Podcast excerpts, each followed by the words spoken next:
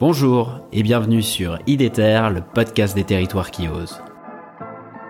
Je suis Pierre-Alexandre Évrard, passionné par les territoires et engagé pour l'écologie.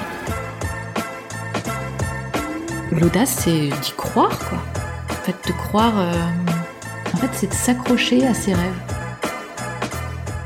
En fait, je crois que j'étais vraiment déterminé à, à travailler dans ce domaine-là.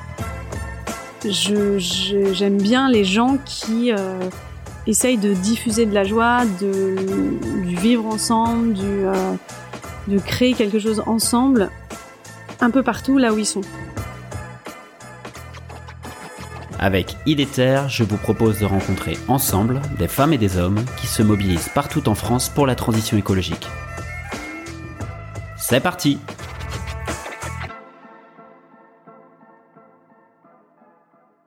le, le cheminement est tellement logique.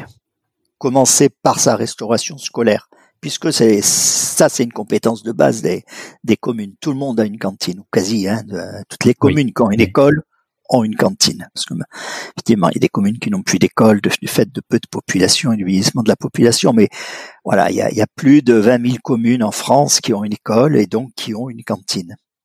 Et, euh, et commencer par être exemplaire dans sa cantine, déjà, c'est bien nourrir de manière saine et engagée pour l'environnement euh, les enfants des communes. Et on voit que c'est que ça a un effet levier très puissant euh, de transformation des pratiques alimentaires des familles. Donc oui. Et après, dans un second temps, le PAT pour accompagner tout ça et accompagner tous les habitants et essayer de développer euh, l'agriculture. Donc le, le cheminement est finalement euh, assez logique. Hein. Je pars de la cantine, je construis mon PAT et, et- et j'articule euh, tout ça. Donc euh, oui, c'est une super aventure en tout cas. euh, toutes ces années de construction d'un projet alimentaire. Tout ce qu'on peut dire, c'est que si c'était à refaire, ben, j'espère qu'on le ferait plus vite.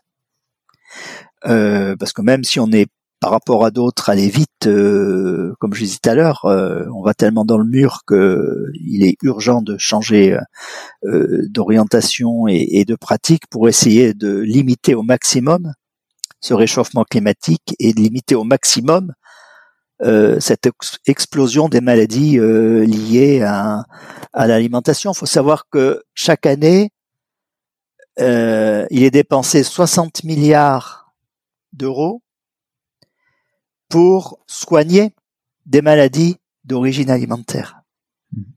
Donc on voit, on voit aussi l'enjeu en termes de, de capacité financière, de développement, et sans oublier que bah, derrière ces maladies, il y a, il y a du mal-être euh, et, et du désespoir des fois.